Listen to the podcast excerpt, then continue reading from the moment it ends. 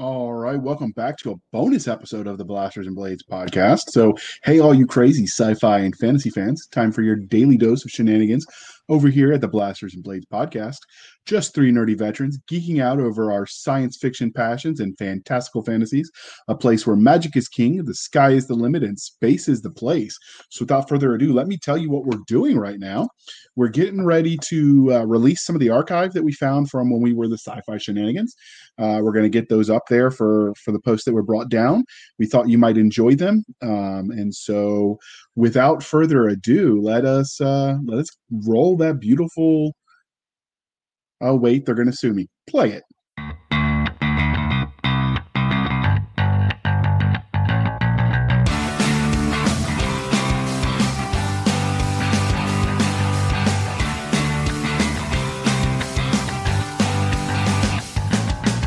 Hey, all you crazy sci fi fans. Time for your daily dose of insanity over here at the Sci Fi Shenanigans Podcast with your hosts, J.R. Handley and me, Chris Winder. Just two nerdy veterans geeking out over our science fiction passions. A place where the sky's the limit, space is the place, and nerds run the world. Without further ado,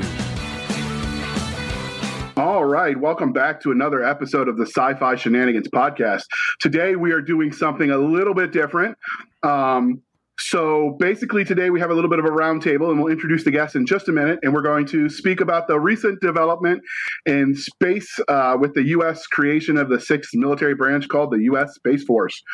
Um, wait, basi- wait, there are five? Who's the fifth one? the Coasties, right? They count. It's Homeland Security, bro. Oh, yeah.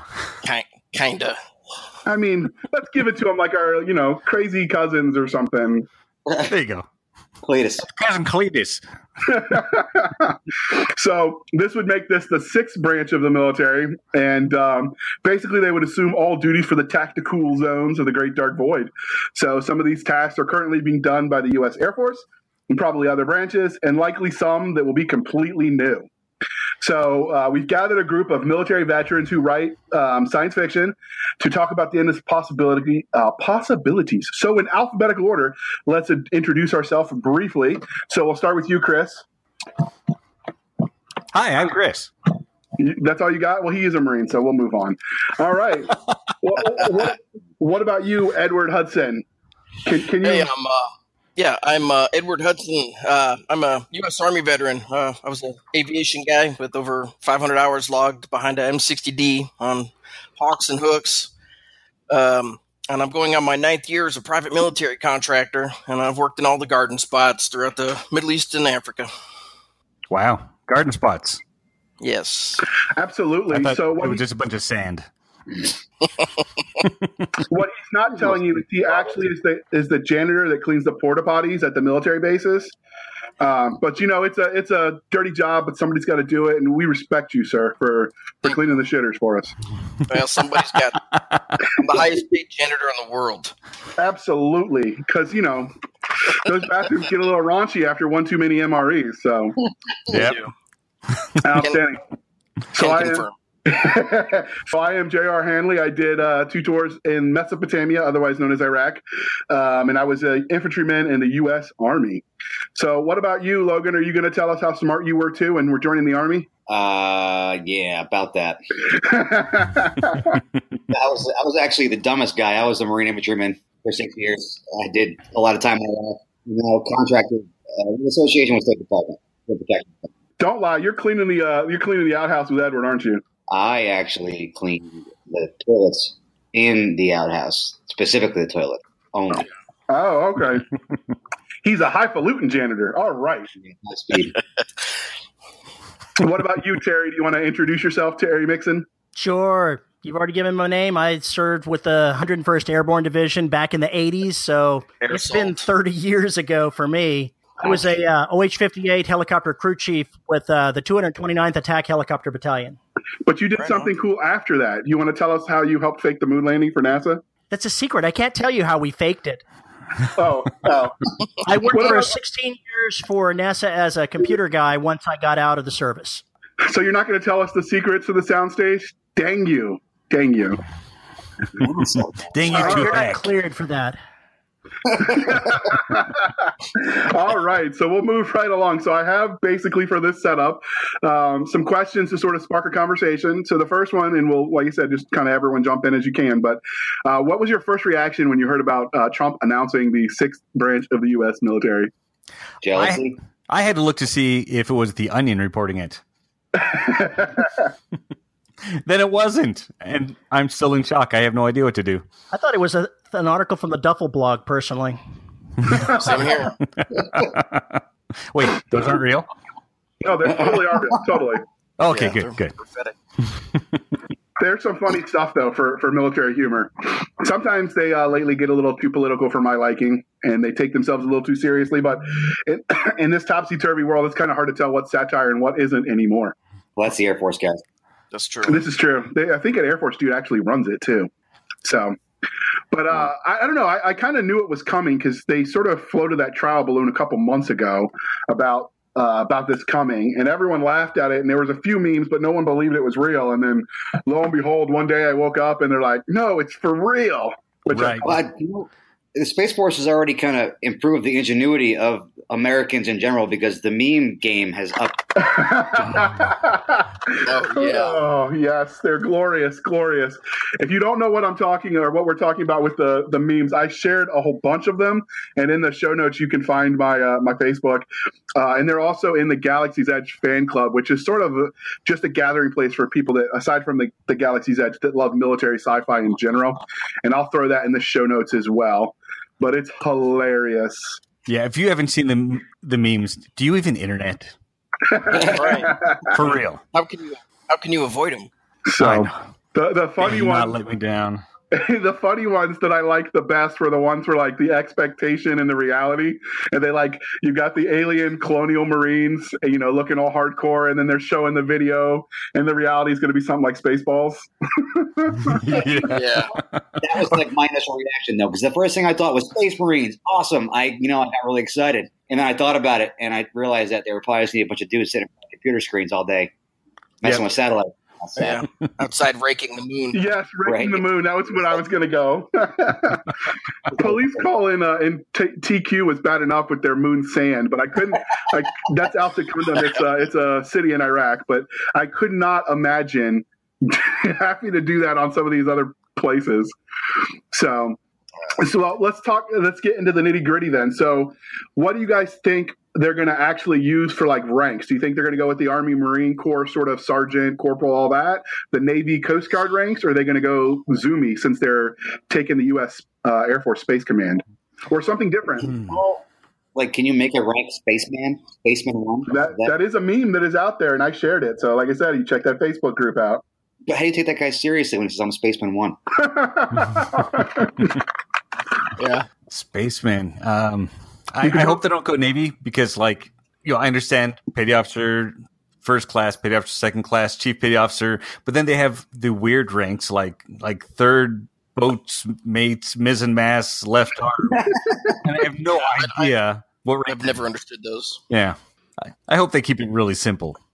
Well, I- I really want to see the the TO and E for this, uh, for what's proposed. Um, I you know, my gut tells me that they're going to split, you know, between the flight ops and the ground ops. So we'll probably see something kind of similar. You know, you'll probably see the sergeants and staff sergeants, but at the same time, you're going to need, um, you know, warrants and, and all that good stuff.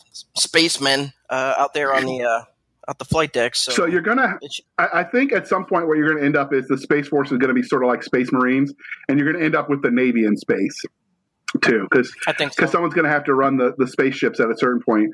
But the other option, of course, is we could steal a page from Heinlein's book and do the uh, Starman. What did he wrote Starman Starman Jones? Yep. But That'll that work. just doesn't that doesn't sound as cool to call everyone Starman. Oh, it doesn't sound cool to call him Airman either. What's your, what's your definition of cool, man? I don't know. I, I, I like Space Marines or you know the Space Legion or I don't know, Space Army. We could go with the cool branch. I wish they'd just go with the Marine ranks and just leave it at that until they have ships in space. But yeah, that's not going to happen. Yeah, it's But- probably not going to happen. Well, the, the Marine ranks they did keep it simple for everyone because you know Marines. All right, send the hate mail to to Chris oh, All day. at So, so how many of you are putting down the Twinkie so you can re up? Oh, I did. I'm waiting. I'm I've waiting to gone see what comes of it. Maybe. I'm, I've gone full keto. I'm uh, three hours a day in the gym. No, I'm, I'm kidding. I was just eating ice cream. It was good keto ice cream. I think it's going to be okay because imagine a two mile run on the moon. I mean, really, how hard is that going to be? It's going to be bouncing. Yeah. If you're up in orbit, two miles is a breeze. You just have to like stand there. Right, and it, it took like four seconds. That's true. Do they make uh, spacesuits in husky? Yeah, I've actually seen that as one of the as, as one of the memes was the um, was was a, a blob in a spacesuit, and it's like I aced my two mile run. Well, I've heard that company that makes the uh, buck naked underwear is making buck naked spacesuits. Wow, that's uh, that's interesting. So, I just had that picture on mind. I don't know what to do with it now. I think I need to poke out my mind's eye. brain bleach, brain bleach. yeah, Face that, bro. Face it. Oh wow. So do you you're a think that, bad person. Do you think they'll actually take uh, people re-upping from other branches, or are they going to go the Air Force route where it's like, no, we just want new people that never served? I think the latter. Yeah, Yeah. I Probably. think I think they may pull from the Air Force, especially for for some of their higher command elements. But the Air Force has has some pretty high expectations. I mean, Marines really, if you can put an X on a piece of paper, and they don't even care if you're drunk when you sign up, they're okay with that. But Air Force actually has some standards, so I think they're going to go at least that route, maybe even more strict. Probably. Standard is relative, though, isn't it? what was that? Standard is relative. I mean, what, what, how do you, I met, a, I mean, I have plenty of Air Force guys. Josh Hayes, look at him. Weird's okay, but I think they got. I think they got to be super smart. I mean, it's, it's going to take a lot of uh, a lot of brain power, a lot of math to get those kinetic weapons to land on uh, on our enemies, you know, with, with any kind of accuracy. So I'm just picturing. Has anybody seen um, Space Above and Beyond, where they had where they had Love the it. Marine Corps boot camp sa- scene with R. Lee Ermey? yes. I'm just picturing Oh, that, yeah. like him going full bore on them in this like the spaceman version of his Parris Island spiel. Oh, yeah. Uh, when the meme started, it's the first time I saw that show because I was sort of busy uh, in high school when that came out in '96. And uh, and if you notice, if you pay attention, his his uh, uniform he has an extra rocker too. So so the He does. yeah. the Starman Oh, ranks are, are you know they got longer, I guess, rank paths for them. So we decided on I'm gonna have Starman. to Is that what it is? What's that? Decided on Starman then? Uh, they went with Marine full Marine Corps rank because uh, they had uh, I guess it was the Hammerhead fighters that everyone was in. Oh, yeah. So uh, I, I've only seen I, I watched because it popped up in the feed and I was curious. I watched an episode. I mean, for '90s TV, it wasn't that bad. So, I love that. wasn't great, just wasn't that bad. well, I mean, the, the Definitely, it's solid two and a half stars. I mean, it's definitely B movie territory, but you know, Huh. uh, can, can, I mean, it still was better than the new Star Wars crap. No, No, That's not hard. it had No. R. Lee Ermey in it, man. You purists. Well, no, I'm just I, I prefer a plot. Like I, I get the sci-fi, you know, like the green screen stuff is cool, but if the plot sucks, the plot sucks. So, Yep. Wah. Yeah. all right. Special effects are only going to get you so far. I got to tell you that thinking about things in space, you know, I, I don't want to I don't want to hear the first blue on blue kinetic weapon strike. Ouch. Was that your Oh planet? yeah, was that your planet? Oops. yeah. No, That's one can- point in the wrong spot. Wasn't it NASA? Didn't NASA lose a satellite because they accidentally like messed up the conversion from like feet to yards or something crazy? No, what? Now that that was the Mars probe. They um, one computer system was on metric, and the other was on standard. Oh, so jeez. yeah. So when Way to uh, go, they were supposed to Way to go, Derek. yeah. Go figure. Now you see why I don't talk about what I did at NASA. Team. It was you, wasn't it? nope, it was definitely JPL. It was all their bad. That's one heck of a mistake. Can you ima- like every branch has them. You call them different things. Nowadays, everyone calls them Carl, but that one, you know, dumb private, you know, whatever. Could you could you imagine what happens when we give him kinetic weapons and, and laser beams and space Oh stuff? Oh no! Oh yeah. Oh god. No, I, I there was a guy when I was doing helicopter maintenance. His name was uh, Radke. He was he was your your prototypical private like that. They make tail rotor systems so you can only put the blades on one way. He put it on backwards and took a hammer to make it fit. oh my gosh! Yep. Can you imagine explaining that to the boss? We had a guy in boot camp who pulled the pin on the hand grenade and then looked at the hand grenade, opened his hand. Yeah, we had that happen too. Ooh. Uh, Gosh, yeah, this guy, this guy always looked like he was on the verge of a sneeze. You didn't give him explosives. Oh yeah, can you imagine? the, the guy that, um, that that did the um, the pin for us, where he threw the pin and dropped the grenade. Of course, the drill sergeant was able to pull him out, you know, as they jumped out of the foxhole. But um, he was the same guy who actually shot one of his battle buddies when we were doing the tactical move, you know, where you up, I'm down, they, you know, I'm up, they see me, I'm down, tactical leapfrog. yeah, Um, he shot his battle buddy in the foot. jeez. I'm like, dude, And these are the guys who are going to have the tungsten rods. They're going to wipe out cities. oh, Hey, Wow. hey the, the drill instructors, they were just as bad in their own way. I remember when we were waiting at the at the range to do the grenades, we were on the other side of the hill, and they were standing on top of the hill throwing gravel onto the roof and saying, "Oh, yep, that's shrapnel." Yeah. uh, There's a whole YouTube channel I think devoted to guys getting thrown out of the grenade pit. is there really? I'll have to I'm almost positive. I'll have to check. It's it's some funny stuff. Of course, what they don't tell you is that if you resist, the drill sergeant only has to try once. Oh yeah, oh yeah. Yep. That's that way I look. Oh, they told us that. well, no, they don't tell most most of the uh, the civilians that see that stuff. Like the drill sergeant isn't got to stay there and die with you if you're that dumb. So, uh, Darwin. That's right. Yes. proving yet again that the ASVAB is not um, as in, um, infallible as they would like you to believe. So, so you think Does anyone actually believe that? I've heard that from civilians. They're like, "Oh, you got to be smart to pass the ASVAB," and I just think about all the Carls I knew. Yeah. So overall, what do you what do you think about this um, this development? Do you think it's going to be as earth shattering, or basically just going to be the same old what the Air Force was already doing? Wah wah wah. Exactly. my only hope, my the only the only silver lining on this cloud that I see is if there's a military branch that needs something, there's a civilian contractor willing to develop it. Oh yeah. So Well, I'm was- thinking that was- plasma rifles are going to be a thing. Space Oh, toilets. oh yeah, Yeah. Wonder what wonder what those will cost. yeah. Think of all the all the catheters that are involved. Have you seen the um, the Independence Day where they've got them in the underground Area 51 bunker, and uh, the um, main character's father's like, "Do you really think they spent five hundred dollars on a toilet seat?" When he was asking how they funded all this secret shit. yep. Yeah. Now I guess they just won't have to Yep. lie. They're just going to be like, "Nope, totally went all to the space stuff." What I'm really hoping Oh, is yeah. that now that we admit that we're going to do this thing, they can go ahead and open up Area 51 and show us all the cool tech they've been hiding for just this moment. Well, open that, right? Mm-hmm. Yeah, I think um, this is going to be a shot in the arm for technology. Um, you know, if you look at um, the space race back in the late '60s, you know that was a competition. So you know, maybe this might not be good for world peace, but it's sure as hell going to be good for you know for, for technological So innovation. how long? Yeah.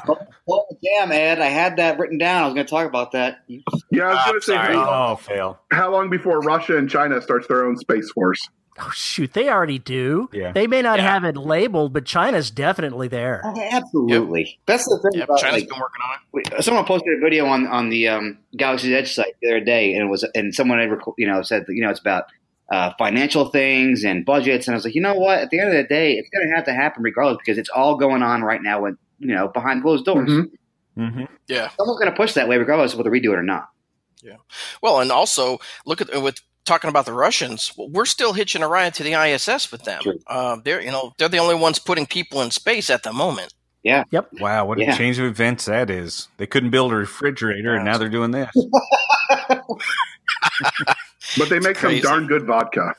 Yeah. Oh, absolutely. Hey, so um, Darn funny YouTube videos. this is true. This is true. So, how long before we have our space vintage, our first space vintage of alcohol?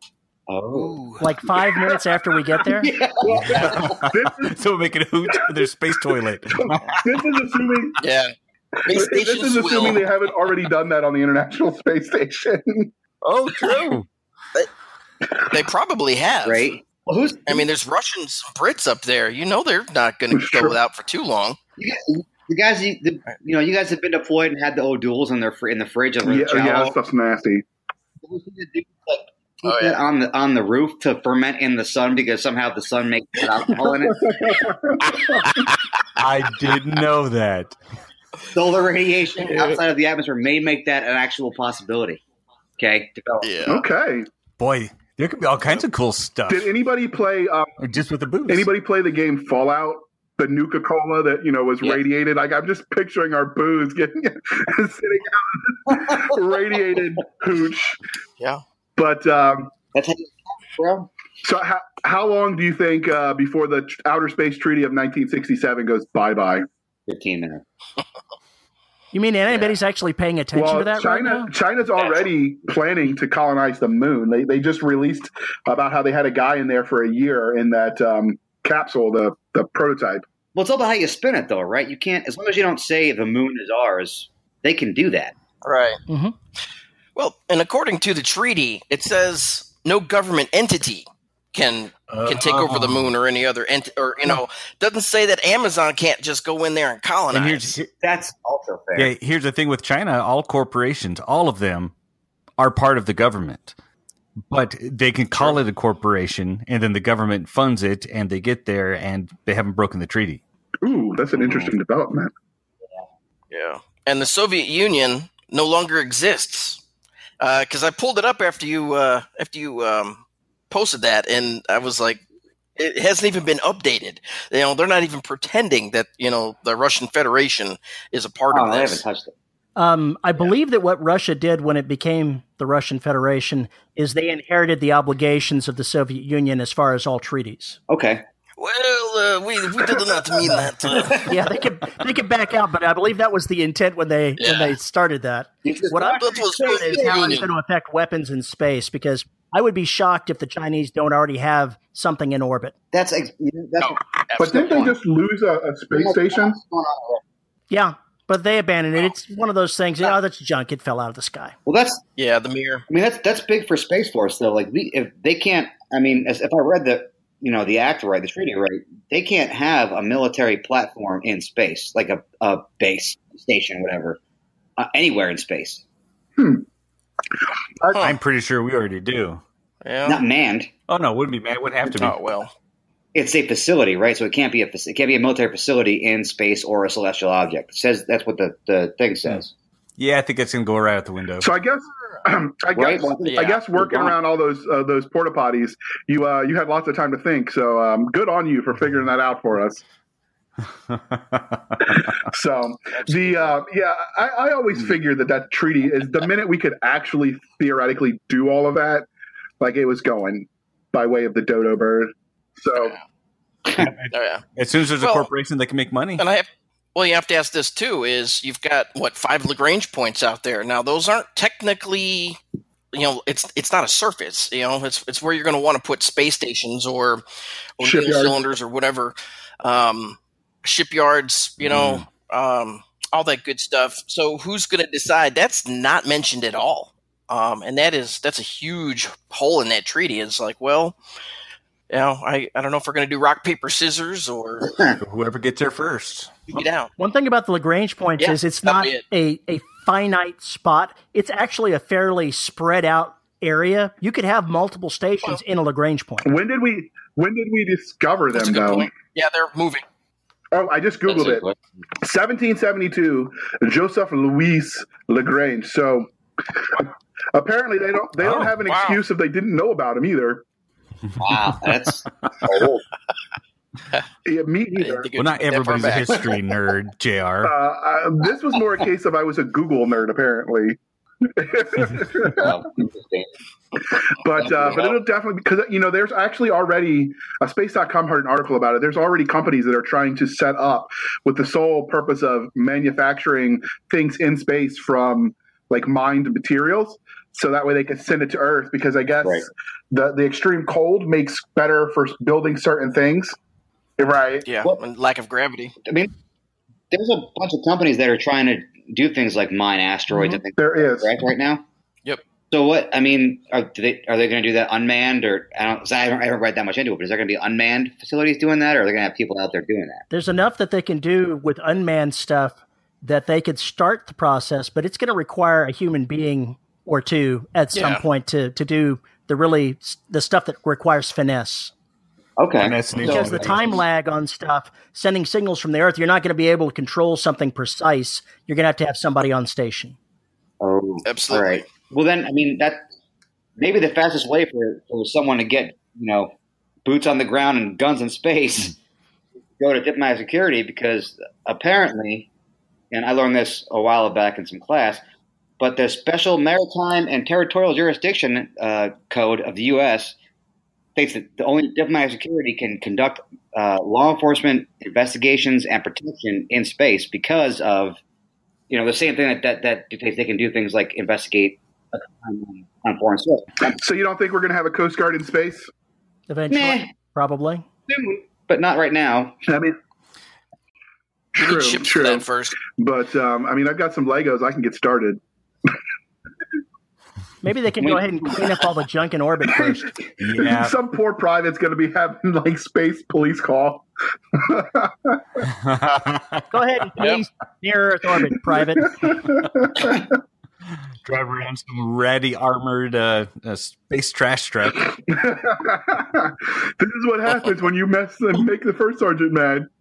This sucks. Beep, beep, Yeah. Yeah. Backing up the space truck. How do you burn shit in a can of space?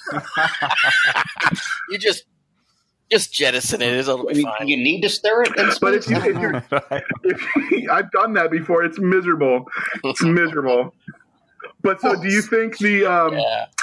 Uh, see, that's the it raises some interesting ethical questions if you're jettisoning your biological waste because at a certain point in time, you are seeding potentially other planets because it's going to go. If you push it out, it'll keep going until something stops it. That's nice. So I mean, you could gonna be a nightmare. potentially be seeding, you know, Oh, gross. bacteria that populates another world, and who knows what happens. Oops. And then we'll have Yeah. aliens coming after us. yeah, little shit alien. That'll be their problem. Yeah. no, because I know people codes. that have wanted to get buried in space, like they shoot the capsule, whatever, with their corpse in it. Um, that have talked about that, and like, so what? What happens when Yeah, those things just start raining on other planets? I mean, I could imagine the first one that went out, and it's like, uh, that's going to be the first interstellar war. Some aliens like they threw dead bodies at us. It's like the Crusades. They're trying to infect. Yeah. Dead cows over the wall. The first alien that finds one of those is going to look at it and go, "Who is J.R. Handley?" Why are there so many of them? Actually, I believe it. I believe it was actually Roddenberry was the first one they launched, or in the Was he? first group. Was he Yeah, I really? think so. Yeah, I'm pretty Cool. sure it was Gene Roddenberry. God, I wish I had money. Uh, well, that'd when I little go, I actually am a lot more uh, low key. There's a company that will um, cremate your remains and put them into a shotgun shell, so people could go like fire you into fireworks. You laugh. That's low key. yeah, I that's, Go that's out with a what- bang. You could do that. How cool would that be? Like you, you get to hunt deer one last time. Oh man. That, that was a redneck company. So the dead J.R. Handley killed something. Yes. That, that's a that's a very assuming they hit the target, but that's a very redneck company. The only way to Valhalla Yes. is to become gunpowder. So, so on a serious note, what do you guys suspect the first mission of the U.S. Space Force will be? Ooh. Probably the same thing that Satellites? Air Force doing now. Oh yeah. Well, orbital police call absolutely, and then they'll probably have some sort of equipment layout for change command inventory. Uh, No, I don't probably think it'll not. be very exciting Although, to begin with. when you think about the police call, I think we're going to run into the same problem with the orbital space trash that we run into with that floating pile of garbage in the Pacific, where the um, the two currents meet. Like everyone's like, Yep. yeah, this should really be cleaned up. It's it's going to destroy the planet, but it's not my territory, so it's not my problem. And they don't want to spend the money on it. So I, I, I suspect that that stuff in space trash is going to stay there till we could find some sort of automated like robots that could address it. Yeah, I've seen articles on that where they're going to put robots out to collect it up and, and then use it So- again later. But What I think Yeah, they're going to be uh-huh. working on Melt it first, I think that they've it. got to worry about the fact that, you know, the bunks, you can't get those suckers really tight for the inspection in orbit. Zero G sucks for bunks. All right. That's right. Well, they've stopped. They've stopped shining boots, so I mean that might as well give way too. yeah, how do you bounce a It's quarter true. with no gravity? All right. Well, let's let's No one knows. let's take a quick uh, pause there in this go. conversation. We'll get back to the first mission, but uh, we'll we'll shamelessly shill for the man and, and pause for a word from our sponsor. Looking to let your inner geek out for an exciting weekend of fun? What could be better than attending Congregate 5? A fan run sci fi and fantasy convention in High Point, North Carolina. Coming up July 13th through the 15th, 2018, with something to offer everyone, including chance to meet and interact with best selling authors and guests of honor Jane Lindskold and Charles E. Gannon panel discussions on a variety of topics, fan group meetups, live performances, costume contest, writing workshops, gaming, and more. It's the convention to attend. For more information and memberships, visit www.con-create.com www.con-gregate.com July 13th through the 15th, 2018 congregate.com All right. Thank you for sticking with it. So when you left us, we were talking about the uh, U.S. Space Force's first mission. So I suspect that it's going to still be the satellites, but although I, I do think at some point in time it's going to be a national security issue in order to maintain those satellites that we do get rid of that space garbage. So yeah, no, That's how they'll get they'll get the funding for it. Yeah, because it's going to start taking out satellites in the near future, and then of course you've got the issue with with all those dead satellites too, because we got a lot of our satellites are at the end of their life. Well, what'll have to happen first, though, unfortunately, is one of the SpaceX ships going up with uh, tourists is going to have to hit something and explode in order So- for people to give a damn about it. Let this be a lesson to you: if Right. you get offered a ride on a ship called the SpaceX Titanic, pass. The Lusitania, An iceberg of Yeah. trash. Right, Lusitania, pass. You know, you gotta you gotta think about these things, right? Like which which ship you're gonna get on. It's is that really going to do enough good for that? Because I mean, Kobayashi look at what happened when China blew up that satellite. Do you hear anything about it today? No. But nobody died. Oh, yeah. It wrecked a multi-billion dollar Are we sure about that? uh, satellite. You figure somebody'd be screaming. Well, the the way the government blows through money these days, I don't even think you know a trillion dollars. They're like, oh, that was breakfast. well, I mean, Yeah. the question is this though. I mean, how far does this have to go before you know, with the technology we have now? How long is it going to take for us to get into things like actual military operations in space? For a space force to be a, a, a broader, The first colony on the moon. Twenty years. because you know There's they're that. gonna have they're gonna our first colonies are gonna be do- living in domes. They've already done real life experiments. They've learned a lot from the one they did out in the desert, uh, the bio the biodome. They did two like two of those. That was Paul's fault, man. He did not do that well. Yeah, it was a failure. Uh, there were several doubt. of them. There's also a movie, but no, the, the legit one. I- There's a book out there. Um, I've shared it before already about the experience of the people that live there. Um, the real issue was that there was a flaw in the design of the building, so they were having um, um, was it air issues, like air purity issues that they were they had to compensate for artificially, and like that sort of took out the whole detached thing. Well, what about Ah. like the? I mean, what is it? The, the expanse to use the uh, the plants. Yeah. Is that even a, a? Is that possible? You could you could Hydroponics. Sure. Oxygen. How much would you need though to? Uh, They're actually in in Sweden. They've got uh, experiments they're doing because they have such a shortened growing season and they have issues um, with the lack of arable soil. So they're actually doing like skyscraper type buildings with hydroponics that are that are stacking everything. And so they're getting pretty good about growing a lot of stuff in condensed spaces. So I, I I imagine at some level you'll see some of that with regards to. Um, hydroponics. Uh, the other thing they're doing in, in some of the closed environments is they're playing with the different wavelengths of light. um, and so they can see that certain wavelengths help it grow uh, different speeds and have different like results. Because with the light, when you've got the sun as your light source, you just get all of it sort of thrown at you like a scatter gun, and you don't necessarily know which ones are doing what to the plant. And so they're trying to isolate it to make it even more effective. And they've already increased their yield like 10%. And that's all. Hmm. J.R. You are the smartest grunt to Wow. ever walk the face of the earth. I, I hmm. tried to tell I them I know, was right? too smart for the infantry, but they just laughed and said, do more push ups. You know, I, I, I I think think that, they're going to do most of this. I'm I'm sorry, sorry. I, th- I think that the the moon is not going to be the first thing that gets the space forces going. I think that Elon Musk is going to colonize Mars first. That'll be interesting because that's far enough away to not cause a real big problem, right? Until they decide he was they're talking about sending missions. He's talking about sending missions fairly shortly. But it's it's going Yeah, to be a one way trip. years, So it's going to, I mean, ooh, the kind of crazy people that are going to go. You volunteered, right? Yeah. Yeah. Mhm. My name is on the list, actually. I did that while I was in college when they were doing, uh, it was, uh, what is it? Uh, it was like a Kickstarter as a joke. Like no one thought it was legit. Back in 2004, there was one where you could volunteer. I don't think it was Elon Musk's company, though. I think it was a, um, one of those like libertarian projects, like the the floating city that never seemed to ever get built.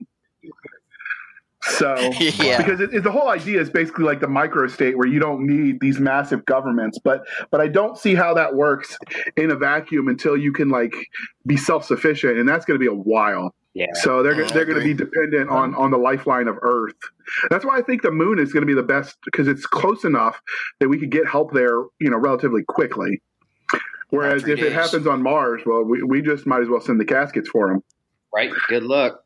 Well, we say that Yeah, now, but that. with Two all the money that's going to be pumped into this and all the research and development that, that these corporations are going to volunteer, so they have the next great product to sell um, sell the U.S. Space Force.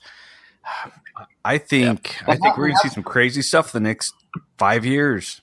Oh How yeah, about and they'll have some, ion drives? That sounds like it might do, do a But pretty they- good job.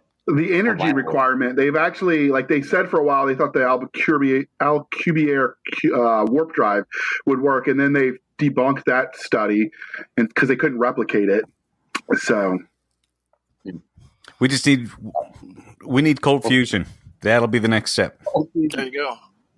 Or hot fusion. I don't care which, but yeah, we do need that. didn't matt damon That'll solve and cause a lot of problems didn't all matt, in one time. didn't matt damon make a movie about that Matt Think about Damon. fusion. oh there was one about there's like a he like leaked it to the russians or something i remember a movie about cold fusion No, that was Val. Oh, okay, that was okay. Val Kilmer. Was it about Oh, okay. it was somebody i remember watching it back in the day the same? yeah it the Saint? yes, that's it Saint. Yes, Oh, the the Saint. Saint. That was cool. so That was cool. All right, I'll throw that link in the show notes so you can see what we're talking about, people. Voltron. The whole point of this, Chris, Yeah. was less show notes for us. That's why we did the round table. Jeez. You add more with that. people. So, so how do you, you know, Uh. transitioning a little bit? So, how do you think this is going to change the world of science fiction? I don't know that's going to change it at all. I was going to say the same thing. I think uh, about a third of the authors are going to say, "I told you so," and that's But all that's that's going to change. In the writing, though, or even the making of movies, it's all been going on forever. I don't think there's really much to change. That's true, but a lot of us they start, you know, you start with your world building with current events, and we, you know, we extrapolate from there. So this is gives us an actual starting point, or will, you know, when it's actually becomes a thing in the next dozen years or whenever. But it's, I don't know, some sort of common ground uh, for us to, uh, you know, to start our military, uh, our next military sci-fi book, and you can something to, you know, something to call back to, you know, for Story fodder. Right on. There you go. Right on. I dig that. Or you could do that. What I'm worried about, I- I'm not really worried about it, I guess I should say, is what I suspect is going to happen is we've got the Space Forces now, and then when the presidency changes, the next president will go, never mind. Just like they did when oh. Bush Oh. said, we're going back to the moon. And Obama said, no, we're not. I Yep, thought of good well, what depends on how much of it gets established into law because that's one thing we never seem to be able to do as, as a U.S. is get rid of stuff once they put it on the books. You know, I mean, look look Right. how long we've been trying to reform some of our social programs, and you just the, the, once people get used to stuff and stuff being money, whatever contracts from the government for fill in the blank, like we don't give that up. Heck, we still stockpile wool, and we haven't had wool uniforms in how long? I mean, Right. so we're some farmer. Executive order. So There's nothing more permanent than a temporary government program. yes, That's right. You're going to be happy that wool is being stockpiled when the EMP takes out civilization. this is true. We just have to figure out where it is, though. Terry, you're my friend, man. so the um they actually had a company that wanted to um, send like the whole contents of Wikipedia and like print it onto metal discs and then send it to the moon just in case. So, you know, if, if That's that's what they want to preserve for posterity. Wikipedia. I know, well, well, the other problem with that is if it really hits the fan bad enough that we need it, how are we getting to the moon to retrieve it? That's a good point. They could just put it on the top of Mount Everest with the rest of the trash they leave up there. Ooh. That's true. Yeah. Yes, bodies and all. Yeah. Bodies So and there all. actually is a push right now to try to clean that all up, the whole Mount Everest. Good good luck with that. You'll you'll clean up orbit before you clean up Mount Well, Everest. they actually have started instituting like a, a mountain climbing fee, and you have to bring down X amount of weight of trash, or they they eat your deposit of four thousand dollars. And people are like, keep the four thousand. That's like, like, yeah, take the money. So Hey, you hump it in. If you hump it in, you hump it out. That's Right. that's my approach too. But I was a Boy Scout, so you know, leave the place cleaner than you found it. Not enough Boy Scouts apparently are cleaning or climbing Mount Everest. So Yeah. Not this one. So you're, you're right. So the good thing with uh, space trash, though, is we if we don't know what to do with it, we could always just shoot it into the moon. I mean, into the sun. You know how much energy it No. takes to move something into that kind of orbit? Yeah. No, Yeah, that's I a mean, good question, actually. I you, don't you know. don't you don't have to push it that hard if you could get the traje- trajectory lined up. It would take much less energy to slow it down and just let it fall into the atmosphere. Yep. And it'll get burned up there. We hope. Most of it. Plus, Most of it. plus, you start shooting uh, heavy elements into the sun. Eventually, you poison it, and we're all dead. Well, I mean, is plastic a heavy element? I don't know. I don't know. Oh man, anything iron or heavier, Yeah. you start slowing down that nuclear reaction. I mean, the sun is huge, but all it takes is a little bit of catalyst to get that started. enough. I think the metal that's in, in in orbit is mostly aluminum and titanium anyway. Aluminum melts at uh, I think it's like eighteen hundred degrees or something. So, well, I don't think we should worry too much about that. So is that what you? Is that what everyone suspects we're going to do with the space trash? We're gonna we're gonna throw it into uh, burn up in the atmo. I mean, At some Sure. at some It point, I think it'll be it, it'll make sense just to pull it up, just to vacuum it up and recycle it. it's like rocks in the If there was actually industry in orbit that could recycle it, that they could use the materials for something else, I think that's what they'd do with it. Yeah. Because it would make sense if you build a factory in orbit, you'd send out little scooters to pick up the various pieces of space junk and bring it back because it costs a lot of money to get stuff in, up, up in orbit. Yep. Okay. That's true. Before it even gets there, Use the stuff that's already there. So so how long until we take Mercury and we just like asteroid mine the heck out of it till it doesn't exist anymore? I did it yesterday on a nap. It's fine. well, we've still got Pluto hanging out as a spare planet, so We'll be fine. Don't worry about it's, it's going to be the ne- it's going to be the near Earth orbit asteroids that are getting mined. Yeah. okay. So you think we're going to pull that off in, in this lifetime? The mining the near Earth, Earth orbit asteroids. I suspect Uh, that not the first probes are less than a decade Whoa, away. I I, I would wager they're coming. Yeah. Really? Twenty years. About twenty years, I'll bet. If you want, if you want- Oh. I don't think I don't think the first efforts With are going to succeed, but I think the first probes to see what those near Earth asteroids look like will happen in the next ten years. Yeah. All right. Okay. Well, the, the other scary thing you could think about is some of them, like that one big one that you see everyone talking about that's on its way out of the galaxy, the really long, sort of narrow one. Like, what if we? Oh Well, yeah. that's a space. That's a spaceship. It's Yep. not. It's not an Try asteroid. ship. So we're going to end up with a satellite that just lands there, and it's going to be like the the calling card to the aliens to come wipe us out. Like, oh, what's Yeah. this? And Tiny Command ship is actually out there, and the SDF will land on Earth in the next year or so. So, Nice. so does everyone think the Space Force mission uh, is going to finally let us see what's under Cheyenne Mountain? Are we really going to know? Mm, no, we'll never know that. I'd say Area 51 first. Okay, baby steps. All right, because I want the Stargate. Yes. I want the flying saucer. walk through walk through a puddle of water, fight aliens. It's awesome. wow. So what? What? Uh, those were the notes that I had prepared for the discussion. What did everyone else come up with that you that you thought about this uh, creation of the U.S. Space Force? I think honestly the, the the biggest issue we're gonna have is that the treaty from sixty nine, man, to be honest with you. There's so many weird caveats in there that you, you can't really work around it too much. Militarily. Yeah. least. Well, the UN is toothless anyway. I mean, what are they going to do? true. I mean, they would they would send us anyway. That's, So that's absolutely true. we can violate it all we want. That's absolutely true. But, and I, I don't disagree with that at all. But I would say be the word of the law, whatever law you would take that as. Um, I mean, there's there's rules, I guess. I, I, I don't see. I don't see the UN lasting much longer. No, I don't either. Wow, that's that's optimistic. I think they're going to be around until long, long after they cease to be relevant in anything at Yeah, all, they're they're that's yeah. which is like tomorrow. Kelly standing there like scamming his way around everyone's junk. Yeah. UN. And when they find a an asteroid made of platinum and gold, um, yeah, there's going to be so much money involved in that that they're that that treaty is going to just be tossed aside, and no one's even going to look at it. Or or if we find an asteroid full of oil, we're going to have to take freedom to that. Take freedom to that. As, I as soon as a private company finds a very productive asteroid, it makes me wonder whether the U.S. government will try to take part of it. That's a good point. Mhm. Well, they try to nationalize it. It's possible. What's the tax rate going to be in space? Hmm. Zero percent, baby. Oh no, they'll they'll tax the heck out of it, and I think the space force will be the tax collectors, Yep. and they're also going to be the guys protecting the mining rigs out in in a space. military town. Yeah. hmm so Clark. And I think that's where the conflict's going to So if we- start.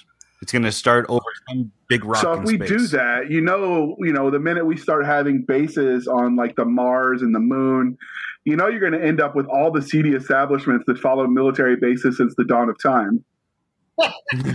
Oh yeah. I mean, Is this where you is this where you bring in you dying from something falling to the ceiling from space while you're with the prostitute, but you haven't completed the look, deal yet? it's too soon. Okay, too soon. Yeah. Financing eating it up.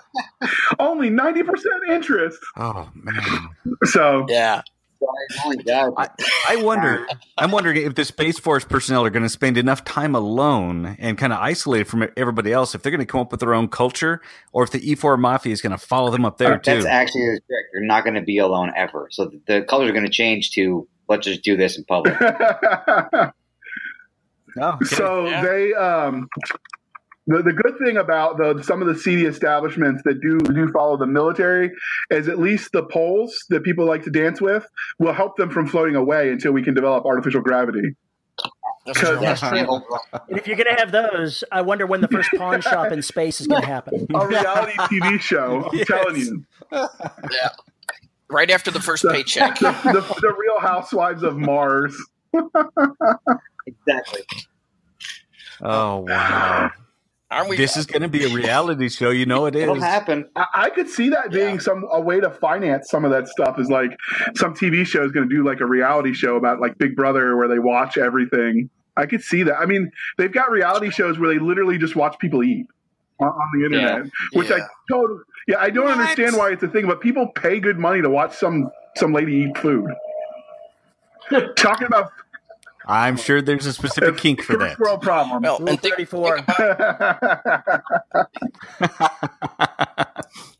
think about low gravity sports. There's also that too. Um, it's going to change a lot of that. Oh. You're going to have you know f- football on the moon will be uh, pretty interesting. Do you think anyone's gonna? Was it? Um, who was the astronaut that did the first golf uh, golf putt for in space? I'm drawing a blank. He did one on the moon. One of the first astronauts that went up snuck a club. Yeah. Like I, I wonder if we're gonna ever beat his uh, his record. He putted it for longer than Right. would drive. Yeah. They did it at Stargate. They sent it to another another galaxy. So there you go. The longest drive ever. Well, we haven't officially right. acknowledged that that's real. So until they let us see what's under Cheyenne Mountain, I, I, we'll we'll give it to the uh, to the NASA people for now. For now. They are, they are scams. They are scams. So that's interesting though, the sports, because you know the military has to likes to field their teams. And what's PT going to look like in space? You know, I think that's increasingly going to be less relevant. Um, you know, especially because we got exoskeletons that they've been working on for more than 20 years. And uh, that's going to that's going to be a game changer. You know, you can hump 100 miles with 200 pound pack, and it's it's all assisted with uh, hydraulics and, and lithium ion batteries. So that's that's going to be very interesting to see. That set the Earth standards, though. So I mean, what if you're what if you're out in you know the void with no gravity for a month or three or two or a year? Yeah. And then There's you got to make a drop, and that happens. Uh, How do you, how do you Right? Your bones are all delicate. Yeah, or and and you jump into some place with you know twice the Or gravity of Earth. bacteria that you're not used to? Yeah, for that. Like, there's a lot of variables. I think that, that becomes that comes with all of that kind of infantry stuff. But are we there Mhm. anywhere near that? Probably not. And you but- know how? We're, Well, I think we're gonna. go ahead. I think we're gonna see like CRISPR and all that good stuff. You're gonna see you know genetic editing uh, to you know to strengthen your bones, to you know to speed up your respiratory and circulatory systems, uh, to harden your muscles. I think um, I think we're gonna start seeing that, uh, and they're gonna have to if if you know the human body's just not gonna withstand what, you Right, what long term, military We're going to have to develop. Uh, Yeah, you know, without gonna handle artificial gravity, um, procreation is going to be an issue too, because they they've tested it in um, artificial gravity with or uh, in in weightless with with lab animals, and because you don't have gravity pulling you down in the normal places, like the baby wouldn't stay in the right spot, and it ended up killing the mothers. He said Wow. What's like, that? bungee cord. The normal places. Yeah, like so. So gravity keeps the baby centered in the belly in a certain place, right?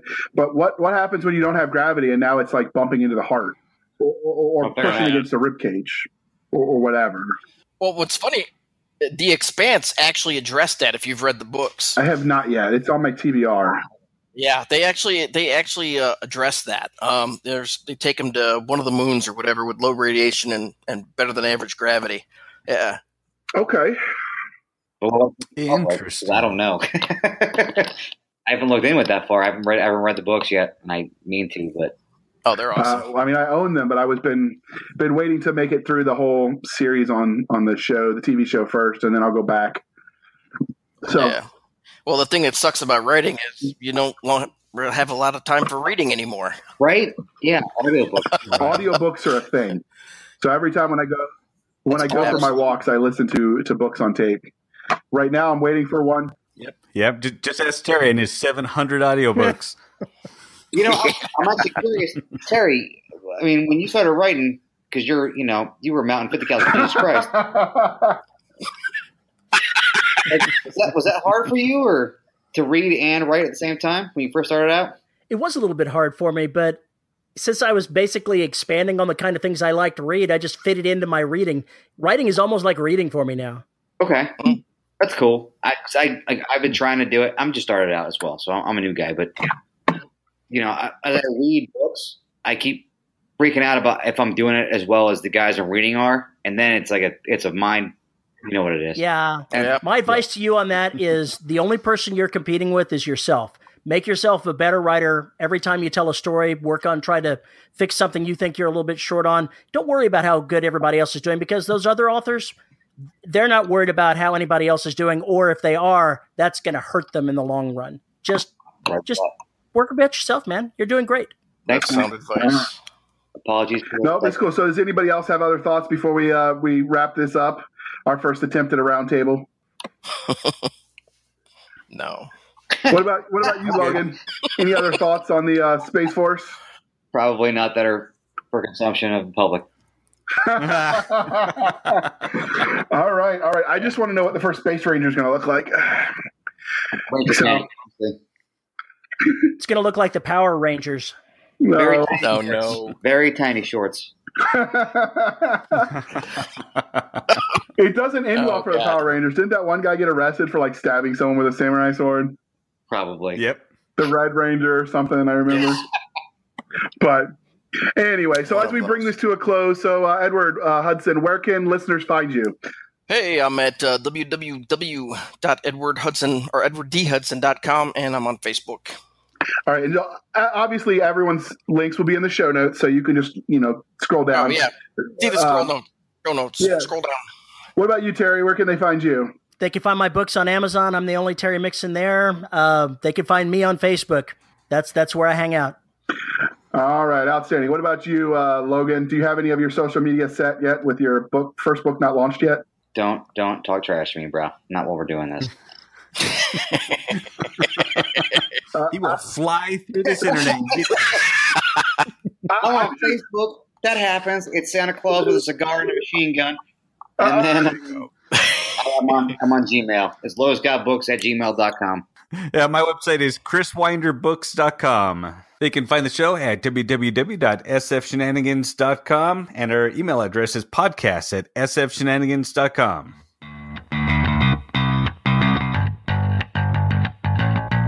Thank you for spending some of your precious time with us.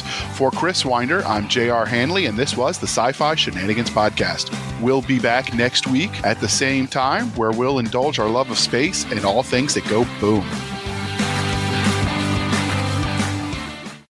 All right. Thank you for sticking with us through that uh, archived episode that was in the uh, in the digital memory hole that we found. We thought you'd enjoy it. So thank you for spending some of your precious time with us. For Nick Garber and Doc Cisca, I am J.R. Handley, and this was the archive for the Blasters and Blades podcast. We'll be back at our regular scheduled time where we'll indulge our love of nerd culture, cheesy jokes, and all things that go boom.